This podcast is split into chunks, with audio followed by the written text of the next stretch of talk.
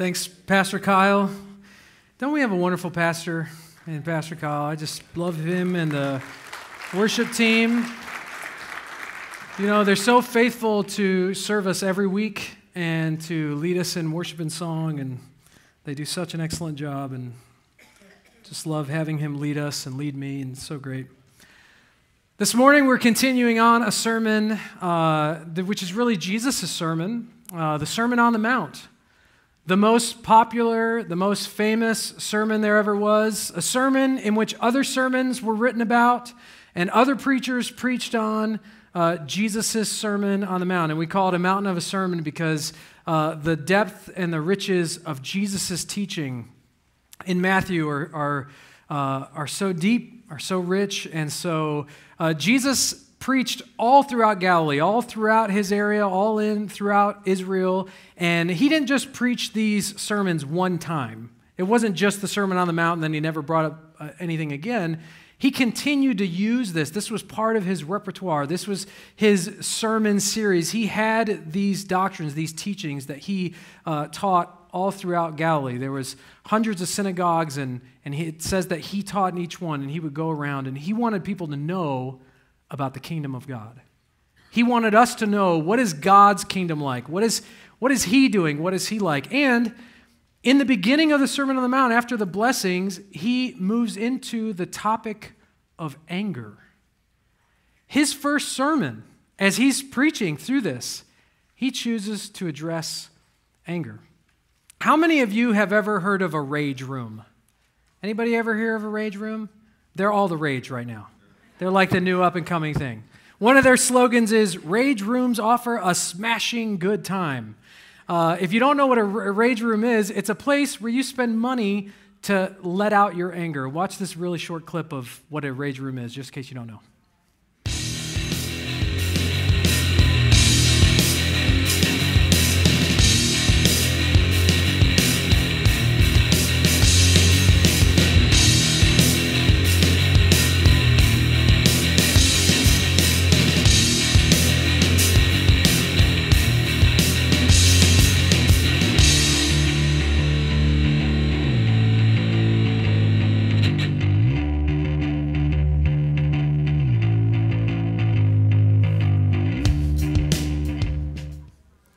It's kind of a silly video, but, but really that's true. Uh, just like axe throwing is kind of up and coming, rage rooms are this way.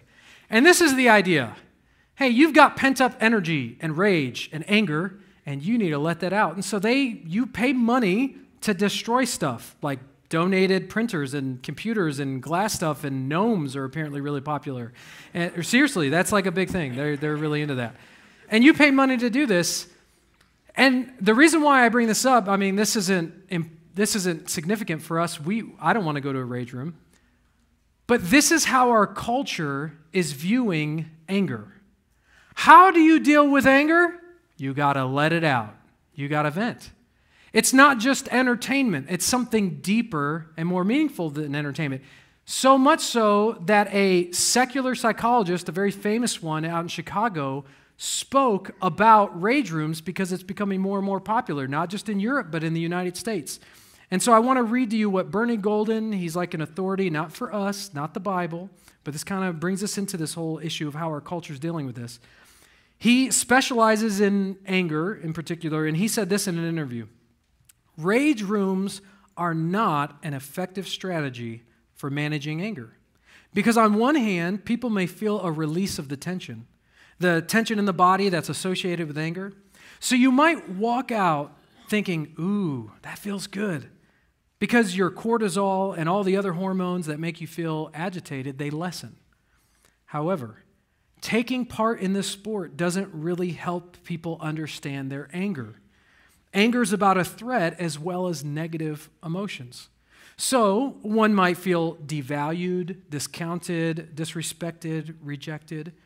And for many people, it's much more comfortable to be angry and focused on the person or situation than sit with those more uncomfortable feelings.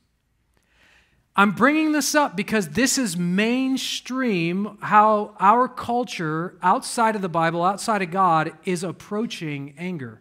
And I want you to pay attention.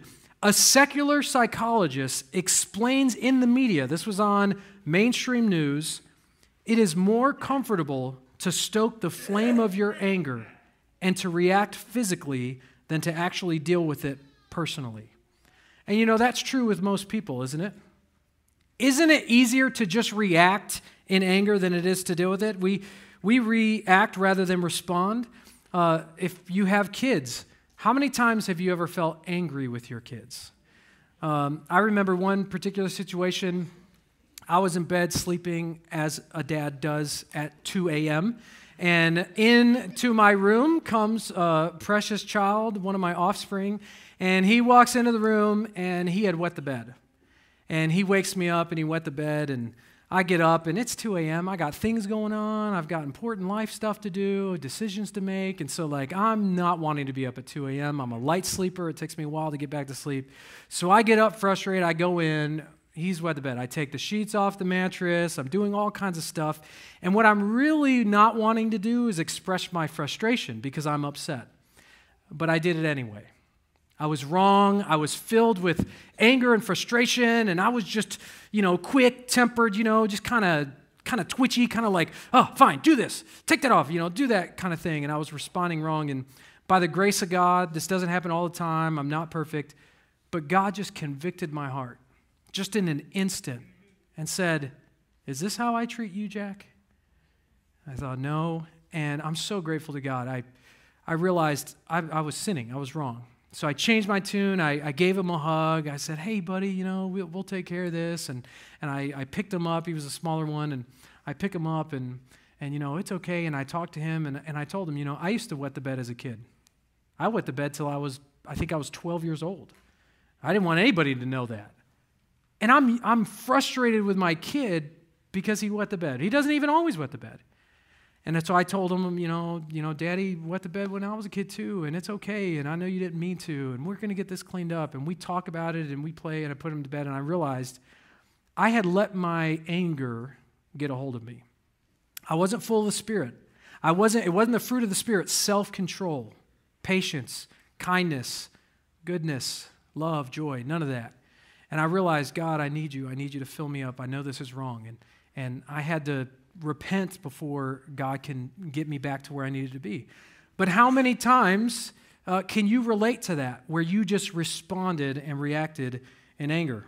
Uh, people on the road make us angry. I just received a message last week. This person didn't even know I was preaching on uh, Matthew chapter, which he should have, but he didn't know. He really didn't know I was preaching on this this Sunday. He sent me a, a note. He's in this church. He said, Jack, I am seeing something so troubling on the road that it has me telling you about it. In more than 42 years on the road, I have seen a lot of very terrible things, but the anger and aggression I'm seeing now is at a whole new level. It's to the point where I don't want to be out here anymore. People are doing incredibly dangerous things in anger. And he just went on to talk about people reacting in anger. And this guy goes to our church. He's been driving for 42 years on the road. He said it's worse now. And if you read the, the news, if you read the media, do you know in the last year that uh, violent crimes, domestic crimes, suicide, murder, uh, domestic abuse, do you know that violence, the stats on violence, has risen tremendously in the last year and a half? It has risen not just 1, 2, 3%, 10 and 15%. People are not knowing how to process their frustration and their anger and their feelings. They're not doing it, they're not responding in a healthy way. And it's not just out there, it's in our church too. We don't always respond rightly in anger. As a matter of fact, instead, what we're good at is justifying our anger. How many times have you heard some rendition of this statement? Well, it's okay for me to be angry because uh, they were wrong. I, I should be angry. They're in the wrong.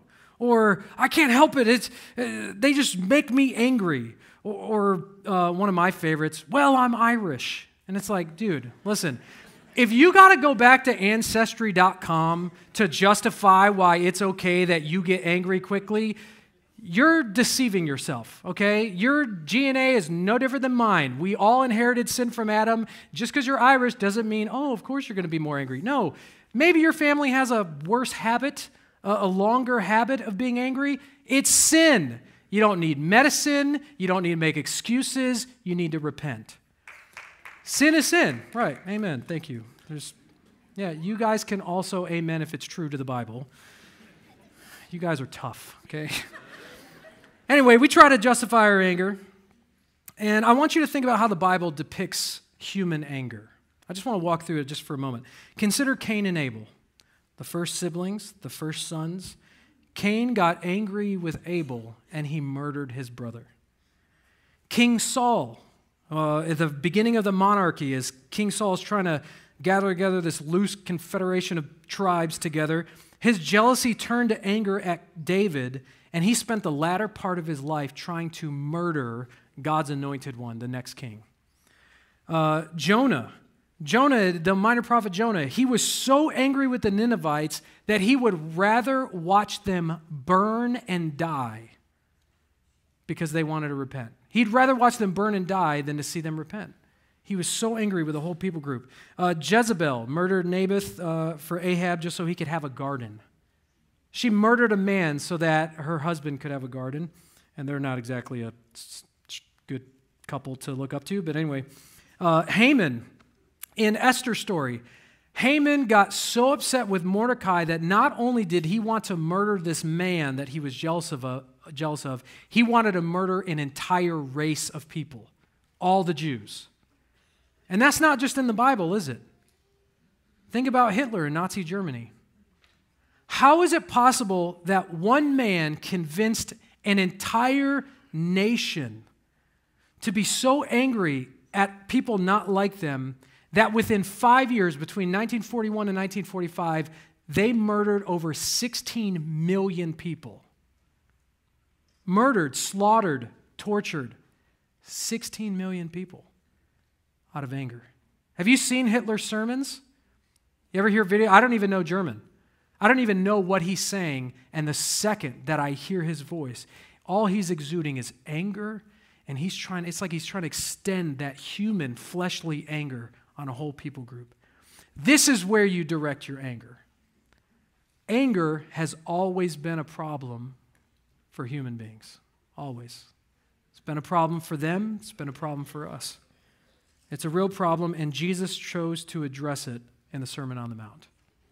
That was his first sermon topic after the blessings. When he's ready to talk about issues, he steps directly into speaking about anger. So, Matthew chapter 5, verse 21, Jesus is preaching the Sermon on the Mount, and he says, You have heard that the ancients were told, You shall not murder. And whoever commits murder shall be answerable to the, to the court. So Jesus opens up. His intro to his sermon is Hey, you guys heard from the ancients, or you've heard long ago from the people of Israel. He's talking about the Old Testament. You've heard from Moses, right? 1,500 years before this. You've heard that you shall not murder. It's the sixth commandment in the Ten Commandments, in, in the American westernized version of the, ten, of the Ten Commandments. It's the sixth commandment Thou shalt not murder. And they were all like, Yeah, we know that. We, I mean, all of them would agree. Everyone knows you shouldn't murder kind of, unless you're pro abortion, unless you live in Nazi Germany, it's 80 years ago, 70 years ago. Do we really know how wrong murder is? Do we believe, like the Bible teaches, how we ought to treat one another and the value of life and the image that we're created in? But they take it, and Jesus begins a sermon Hey, you guys know that murder is wrong, right? They all agree. And then he made it clear yeah, murder's wrong, and so is anger. Anger is just as significant as murder, which is his second point. He, or his first point. The first point of Jesus' sermon is hey, you know how bad murder is? Guess what? Anger is the same way. Look at, look at what he says in Matthew 5.22. But I say to you that everyone who is angry with his brother shall be answerable to the court. What he's referring back to is Numbers chapter 35. He, he's going back to, hey, you guys know how murder is wrong, the Ten Commandments, Exodus 20, Deuteronomy chapter, chapter 5. You know the penalty for murder, if, if unless it was on accident, the death penalty was the only sentencing for murder. That was it. Either you did it on purpose, or you did it maliciously, or you did it out of anger, or it was a complete accident. If it was an accident, if you read back in Numbers, they had six cities of refuge that you could go to. You couldn't stay in your hometown because that would just incite your neighbor to want to take revenge on you. And so they God decided in his wisdom if you accidentally kill somebody and it was a true accident, you have to move to one of six cities that they designated for Israel, and you had to be away so that someone doesn't take vengeance. And you had to leave your family and you had to go away because this was so serious. And you would be answerable to the court. They knew this. The Jews knew how bad murder was, and Jesus says, "But I say to you, if you're angry with your brother."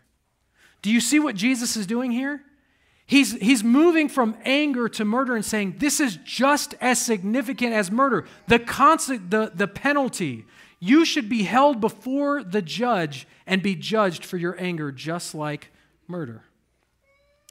Angry with his brother. It reminds me of texting and driving. I don't know if you guys remember. Do you remember when texting and driving first became a thing? I do. I remember I was a little bit younger and people started being able to text on their phones and they were driving and people were dying mainly younger people were texting and driving and getting in accidents and, and dying.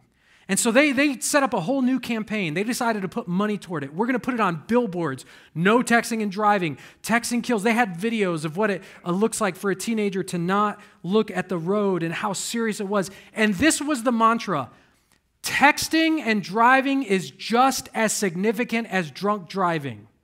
That was the big push. You guys don't understand. It is killing kids, it is killing people. You cannot text and drive.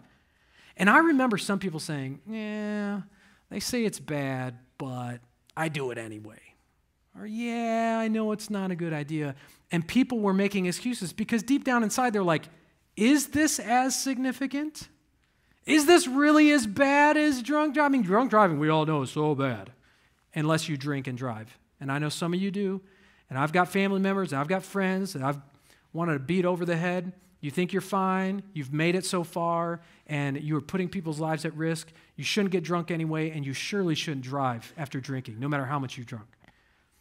Sorry, that was a commercial of something else, but um, it gets at me because people think, well, I'll take responsibility. You can't, because if you accidentally kill somebody, you can't undo that. You're not taking responsibility of yourself, and you're not going to pay for all the consequences. Drinking and driving is a sin. It's wrong, it's against the law. And I remember texting and driving being like that, and that's the kind of feeling that these Jews were having when Jesus says, Yeah, murder's this bad. Well, guess what? Being angry at your brother. You should be answerable to the court. That's the kind of reaction they would have like, Whoa, whoa, whoa, being angry? The same as murder? That's just as significant as murder? And so Jesus is speaking about uh, anger, and he's speaking about unrighteous anger. He's not just speaking about any kind of anger. Uh, in Ephesians chapter 4, verse 26, uh, Paul writes, he says, Be angry and do not sin. He's quoting Psalm chapter 4, verse 4. Be angry and do not sin. While you're on your beds, search your hearts and be silent. It's a great passage to memorize if you struggle with anger. Uh, same with James 1 19 through 20. Uh, the Bible is explicit on anger.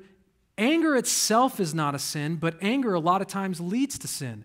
And there is an unrighteous anger that's always sinful. There is an unrighteous anger that's sinful, but not all anger is sinful. Like Jesus. Jesus had what the scholars call righteous indignation. That's a fancy way of saying acceptable anger. It's good anger. It's not sinful anger. It's not bad anger. You could be angry at sin, and that's okay. And what's really cool is Jesus specifically uses murder as a contrast, as a, as a sermon illustration to get to anger. Why would he do this? Well, some of the reasons could be murder is a sin, correct? Murder is a sin. Is killing a sin? No. I know that may sound shocking. Go back to the Old Testament. Do you remember when God commanded Joshua to kill all of the Canaanites? Was God commanding Joshua to sin? No. Because killing itself is not the sin. Why? When is it not a sin? When is killing not a sin? God is the author and giver of life. He gives it, He takes it. Even you do not own your own life. That's why suicide is a sin, it's murder of the self. You don't own your life, your life belongs to God. He gave you breath, He's the author and giver of life. And so, for God to say, Joshua, I want you to take their lives, it's not a sin, it's not wrong, because God has the authority and ownership of life, and He can delegate that to Joshua to tell them to get rid of the Canaanites. Killing is not a sin, and unjust killing is sin. And in the Hebrew Bible, in the Old Testament, that's what they call murder. In the same way with anger, and I know I'm going to get a lot of emails about this, and that's okay. It took me a long time, a lot of Bible classes, and a lot of studying to, to come to the grips with what God told Joshua to do. But God is the author and giver of life. And so, just as murder is an unjust killing, there is unrighteous anger and there's righteous anger, like when Jesus whipped all the animals and got them out and emptied the temple. It was a righteous anger. And so, Jesus is speaking of unrighteous anger. And unrighteous anger usually expresses itself in slander and attack. That's how unrighteous anger in human beings is. We slander and attack each other. Uh, Matthew 5, verse 22. But I say to you that everyone who is angry, he's speaking of unrighteous anger, everyone who is angry with his brother shall be answerable to the court. He's raising the level of anger to significant as murder. And whoever says to his brother, You good for nothing, shall be answerable to the Supreme Court. And whoever says, You fool, shall be guilty enough to go into the fiery hell. So why does he elevate it?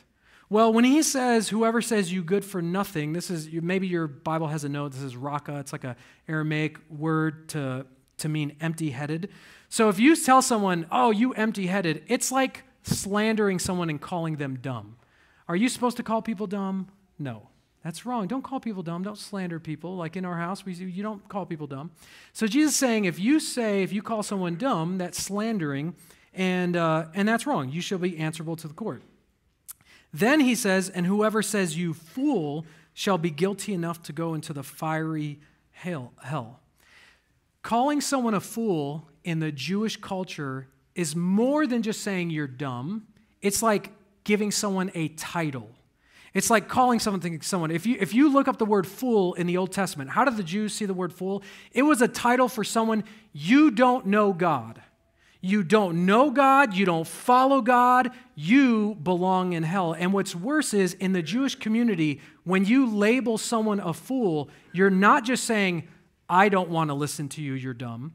When you label someone a fool, you're telling everyone else, the elders of the community, you're telling the families, hey, I don't want to listen to them, and you shouldn't either and you're disregarding and slandering their reputation. So Jesus raises it up a level, not just being angry, but then calling someone a fool and publicly letting other people know, don't listen to this person. Not only do I not want to pay attention to them, you shouldn't either. And so Jesus is elevating it, and he's saying, if you do this, you're not only answerable to the Jewish court, but you belong in a place that they would understand. The hell is more of a Greek term, but they understand this as you belong without God. You deserve punishment. You deserve Sheol, like the grave, the death. You des- you're, you're, you're, uh, you're approaching hell. You, you are going to be answerable in that way. And so Jesus was elevating murder, murder or anger. Anger is just as significant as murder. And it was shocking to them. Now, the Old Testament teaches us being this kind of angry only leads to evil doing. In Psalm 37, verse 8, cease from anger and abandon wrath.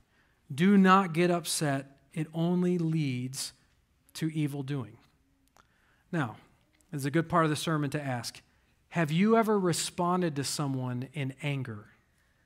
Have you ever been so frustrated with someone that you just Oh, you good for nothing? You fool. You, oh, I can't believe you do this. And uh, you, why did you do this? Have you ever responded in anger? Jesus is speaking of that. That anger, that sin begins in the heart. The same with murder. Murder doesn't start in the hands, it begins in the heart. And so, uh, I think we've all said something hurtful out of anger.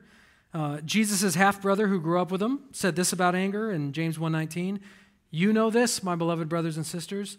Now everyone must be quick to hear, slow to speak, and slow to anger. for a man's anger does not bring about the righteousness of God. Unrighteous anger is as significant as murder. Why? Because it kills relationships. Unrighteous anger kills relationships. And the rest of Jesus' sermon is about reconciliation. He's making it clear the reason why this is so significant is because this breaks you guys up, and that breaks my law, that breaks my heart. Unrighteous anger kills relationship, it, it attacks the in, image of God. Slander, hatred, bitterness, vengeance, vengeance, gossip, malice, that all begins in a heart that's angry with someone. You don't love them, you don't like them, you don't want what they're going to do or what they have done, you want nothing to do with them, you want them to disappear from the face of the planet.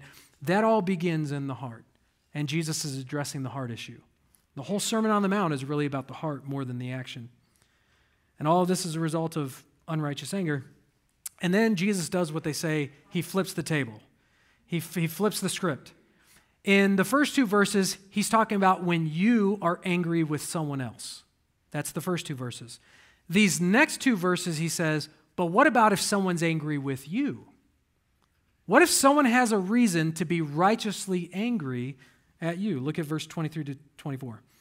Therefore, if you are presenting your offering at the altar, and there you remember that your brother has something against you, you are going to worship. You're at the temple, and they gave offerings all year round. They gave it at multiple times, whether they just had a baby or a grain offering, like a thank offering, the harvest. They have the three pilgrimage festivals that the Jews took three times a year to, to go to Jerusalem. The temple was full of offerings all the time. And so he says, if you're at the altar and there you remember that your brother has something against you, leave your offering there before the altar and go. First be reconciled to your brother, and then come and present your offering. So, just so they would know, how serious is Jesus? How serious is he about this anger thing being at the level and punishable as murder? He connects it, he takes it a step further and connects your anger with your relationship with God. How you praise God, how you give offerings to God, how you relate to God your relationship with God is connected to your relationship and unresolved conflicts with the people around you. That's how serious Jesus is making it. And which is the second point the urgency of unaddressed anger. He, he talks about the significance of unrighteous anger, and then he's talking about how significant and urgent it is if you don't address it. If you know that someone's angry with you, if you remember that your brother has something against you, you better go take care of it. And how would you know if your brother has something against you? How would you know if someone's angry at you? Well, if you're a preacher, you just know it's all the time. It's just 24 7. You don't always know who, you don't always know, you just know 24 7, someone that you find out later, oh, they were angry about that. But some of you, you don't have jobs to where you're in front of people all the time. There's not hundreds of people that know you and expect things out of you. Some of you, you have tight, small circles. You don't always know. How do you know when someone's angry with you? Well, I think there's a reason why Jesus specifically mentions when you're at the temple to give offerings. Do you know when you're trying to relate to God and commune with Him, you're trying to give praises to Him, you want to have a good quiet time? Have you ever had a quiet time where at the beginning of it, you felt like, I can't pray? I, I can't move on. There's something, it's like a rock has been thrown at the pit of your stomach. Like you can't move forward. I remember one time years ago, back when me and Courtney were first married, I was going to preach at this little country church, and I was going to get ready, and I had my passage ready, and I go to it, and I'm ready to read it. Every word in this little passage that I tried to read, I couldn't finish reading it without thinking about a conflict we had before. And I was trying to study, and I was, trying, I was like, oh, I can't do this. So I started praying to God. I was angry. I was like, God, I don't know why I'm thinking about this. Can you just remove this from my mind? This is so silly. I shouldn't be thinking about this. I need to prepare. I need to study. I need to get ready for this. You know, it's work to do. I've got work to do. I got to get in there. And I'm praying this, and then it's like God said, Hey, uh, I'm not removing this because I'm the one who put it there. I want you to know. And, and I remember feeling convicted that I had to go to Courtney and resolve some probably small, insignificant, what felt like conflict with her before I could even read the Bible.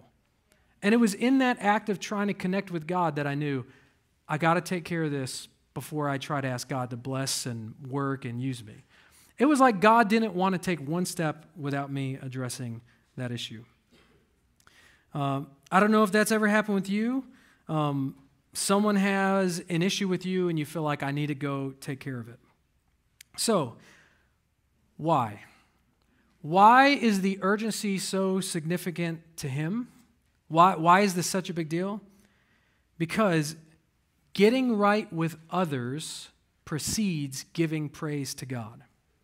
I want you, I want you to just try to go back 2,000 years. You're sitting there on the side of the mountain, you're hearing Jesus' sermon on anger and he's making a big deal about it. Dads are like, I don't know if this is true. Moms are feeling convicted. I mean, everybody feels uncomfortable about this Messiah's teaching with authority because he's teaching things that feel different than what they're used to. And he's talking about anger in such a way. I mean, we all get angry. Why is he elevating it so high?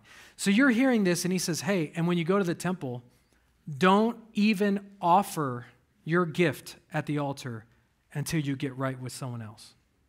In other words, I don't even want you, it translated to our day 2,000 years ago, I don't even want you to worship God until you get right with someone else. Now, just imagine if Jesus preached this sermon in this church today. If Jesus walked in here before Kyle got up and started leading us in worship, and Jesus got up here and said, uh, turn, turn, off, turn off the sound system, everything off, everybody quiet, all eyes up here. Uh, we're not going to sing. We are not going to worship and finish this act of worship to God until you get right with whoever you have a relational conflict with, right? I think our attendance would be about the same it was when COVID first hit. Could you imagine if Jesus preached this sermon right now, today, and here, and gave the same thing, how they would respond to it, how we would respond to it? You know how many times in the Old Testament or even in Jewish tradition, how many reasons, how many times uh, you would have a Jew going to the temple, having their offering, which was an animal, having their offering. Sometimes the thank grain offerings were not animals, but you still had to use birds. Uh, you, they brought their offering, and they at the temple had to set their offering aside and leave and go do something else before they can finish. You know how many times that's mentioned or happens? Zero. This is unheard of. This is so awkward and shocking that these Jews would be like, You want us to stop the service to go get right with someone because they're mad at us? That's how extreme it sounded to them. And that's how convicting it should feel for you. That's how significant and urgent Jesus is making this anger in our lives. That's how he looks at it. Getting right with others precedes giving praise to God. Leave your offering there before the altar and go. First be reconciled to your brother and then come and present your offering. Reconciliation comes before the offering. Getting right with others comes before giving gifts to God. Uh, you see this in Paul's letter in Ephesians chapter 4, verse 26. Be angry and do not sin. Do not let the sun go down on your anger. What's significant to Jews about the sun going down? That's the start of what? The next day. The sun going down is the start of the next day. You know what Paul's saying that they all understood? Don't let one more day pass until you get right with that person. Or not get right, until you address that issue. Don't let the sun go down on your anger. Don't let one more day go where you make excuses and reasons. I can't go, I can't respond to this. I can't deal with this. I can't go to that person. Some of you, I know the Holy Spirit is convicting today. I, after first service, so many people not smiling, but they knew the Holy Spirit was working in their heart. There's something and somebody you need to go make right with. There's some kind of unresolved conflict that God wants you to deal with. Do not let the sun go down on your anger and give no opportunity to the devil. Address it. And I know we make excuses. I've made this excuses. I don't want to make it worse. How many have ever felt like that? I don't want to bring something up. I don't want to make it worse, right? I don't want to address that. Well, guess what? Jesus is saying it's not making it worse. He gives no exception clause. You need to, now, of course, there are exceptions, right? You don't need to put yourself in danger and put yourself susceptible to being murdered or abused to go try to reconcile with someone that's unhealthy. You know, Jesus, it's not the letter of the law like keeping the Sabbath and you can't help your ox get out of the ditch kind of thing. But he's being very serious about this anger issue. You need to go today and deal with this. If Jesus were your pastor and he were preaching to you the same sermon he preached then, you know what the application and out the door walk would be? before the end of the day, you address in some way this unresolved conflict you have with someone else. Right now, today. Don't let the day go by. That's how serious Jesus was about it. And so it's better to make the relationship awkward and address the issue than ignore it and invite God's judgment. Don't give an opportunity for the devil. And here's what was so astounding to me because every sermon I preach hits me every single day, hours out of the day uh, during the week. You guys get barely anything. I get beaten up all week. If you feel like, oh, God's been slapping me around about this anger thing, yeah, I got beat up. I got totally pulverized. Um, but here's what's so astounding to me Think about how personally Jesus is taking your anger. Just think about that for a moment. Don't give me the tithe. Don't give me the offering. Don't even ask me for forgiveness. Leave it there. Go make it right with them. Then you can come back and we can talk. Think about how personal he makes your anger, how personally he takes it. I was trying to understand this and I was praying, and I, I think I barely understand. I don't have the mind of God, but this is what I thought of. If somebody right now was trying to hurt my kids, was literally trying to physically hurt my kids, and at the same time was trying to have a friendly conversation with me, how would that go? Would that work? Would I have a friendly, casual conversation with someone as they were trying to hurt my kids? Absolutely not. Even if my own kids are fighting with one another, I get involved like, hey, uh, no, you know, that's not good. You know, that's how God views us. It's so personal to him that he says, no, we can't have a good time until you guys deal with this and address this. That's how personal he takes it. If you're at odds with them, you're at odds with us. And you got to get right. You got to address it. You better get right with others if you want to give praise to God, because if you don't, and Jesus' last point, it's going to cost you dearly. Jesus has such a simple sermon on anger. It will cost you, the cost of unfinished anger is more than you want to pay. It's more than you want to pay. Look what he says Come to good terms with your accuser quickly while you're with him on the way, so that your accuser will not hand you over to the judge and the judge to the officer, and you will not be thrown into prison. Truly I say to you, you will not come out of there until you have paid up the last quadrans. That's, the, that's a Roman currency. It's like their lowest currency. It's like pennies for us. So he says, come to good terms. Why come to good terms? What did Jesus mean by that? You better come to good terms with them. Well, I'll give you an example. Uh, one time I told one of my kids, hey, you need to go apologize to your sister. You need to go make it right. And so because I'm bigger, he's like, okay. And he listened to me. He went over to his sister and he said, hey, uh, Dad said I need to apologize to you because if you weren't so wrong in taking this from me and making me upset at you, I wouldn't have hit you. And so, yeah. No, no, yeah, my kids are actually here laughing in the front. Uh, first of all, that wasn't an apology, okay? And we've talked about this more than once, okay? Uh, that is not a good attitude. You know what Jesus is saying? What, what he means by come to good terms? Not just come to terms, come to good terms. Your attitude and how you say it makes all the difference. I want the weight to be on your shoulders. I want the way that you look at this to say, I, it's my responsibility to come to good terms. I need to make this right. I've got to try to speak and act in such a way that we can even come to good terms, which means you can't walk up there with like, "Hey, this is really your fault, but I'm sorry this happened." You can't have an you can't have arrogance, you can't have pride, you can't make excuses, you can't be self-righteous, have a little bit of indignation about like, "Well, really wouldn't have happened if you weren't so horrible." You can't have that. Come to good terms with them quickly means you got to die to self, you got to let that go and you got to address it. It's on you to address it. If you don't come to good terms with them, no one else will, which is what he means.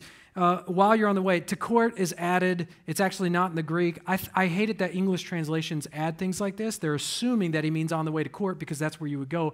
But I want you to think about it in an Old Testament Jewish way.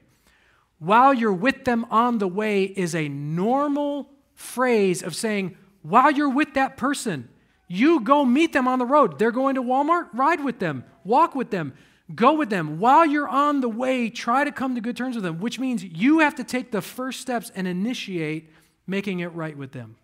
Come to good terms with them on the way. But then Jesus says, or they're going to give you to the judge, the judge is going to give you to the officer, the officer is going to throw you in prison. In other words, if you don't reconcile with them, no one else will for you. No one else can reconcile for you, is his point. They're not going to do it. The judge and the officer, this isn't Judge Judy. There's no therapy going on after this. You have to make it right is what, what Jesus is saying. No one else can reconcile for you. Then he says, Truly I say to you, you will not come out of there until you've paid up the last penny, a lot of your English translations say. Meaning, listen, brothers and sisters, Jesus would call sheep.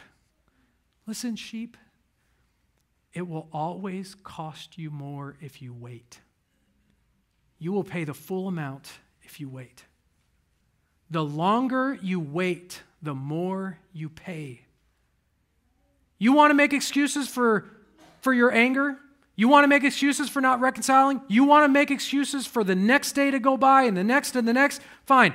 But you will pay up to the last penny. It will always cost you more if you don't deal with it right here, right now. Deal with it today. The longer you wait, the more you pay. And I want to end with uh, the third king of Israel's monarchy, Solomon, considered the wisest man who ever lived, second only to Jesus. And I'm not sure why, because he had 600 wives, and that doesn't scream wisdom to me. Uh, but this, but the Bible said he's wise, so he's wise. He's wise. But you know what that tells me? The wisest among us ought to be humble and not proud. All of us. But this is what the Holy Spirit inspires. So this isn't really on Solomon's shoulders. This is God. Don't let your spirit rush to be angry, for anger abides in the heart of fools. What if you have believed that and applied that every day? Don't let your spirit rush to anger. Do not make, fr- make friends with a hot tempered man, an angry guy. Don't make friends with angry people. Do not associate with one easily angered. Same guy, same people. Now, why is, why is the proverb, why is wisdom telling us this, the Holy Spirit? Because you may learn his ways and get yourself ensnared. I grew up in a home where I thought, once I get bigger, they can't abuse me. If I just get fat and big, they can't really hurt me. And I didn't grow up in a godly home, and I didn't learn about how to deal with anger. Like some of you, I don't know how many of you farmers, how many of you good families, you love Jesus, and yet you throw things at the wall, or you punch something, or you slam a door, or you go get in your truck and you speed off, or you you do so you react out of anger, and, and your excuse, like mine, is, well, I can't help it. You can, and you should, and it's a sin. We need to follow Jesus' simple instructions on how to deal with our own anger and not make excuses for unrighteous, sinful anger. It's never right, period. Heavenly Father, we love you because you first loved us. And I'm reminded of the most quoted verse of the Bible. You are merciful and compassionate and slow to anger. Thank you for not being like us. Would you help us be a church and a people that is not easily angered, but extends grace and mercy and forgiveness? I pray today that you would do a miraculous work, that you would powerfully work in my brothers and sisters, in my own heart. If there is unresolved conflict that I need to address today, would you tell me and would you give me the grace and mercy to confess that before you and deal with it. You did not create us to be an evil, angry people. Sanctify us, change us, help us to stand on your word no matter what the culture, no matter what our tradition says. We know it's a sin. Would you forgive us and have mercy? Would you start a revival in Newton that the church would be confessional first? and that you would use us to extend your grace to others. We love you, and it's only by the power and work of your Spirit, by the sacrifice of your Son, by the love that you have given us. Would you do this, we pray, in Jesus' name? Amen.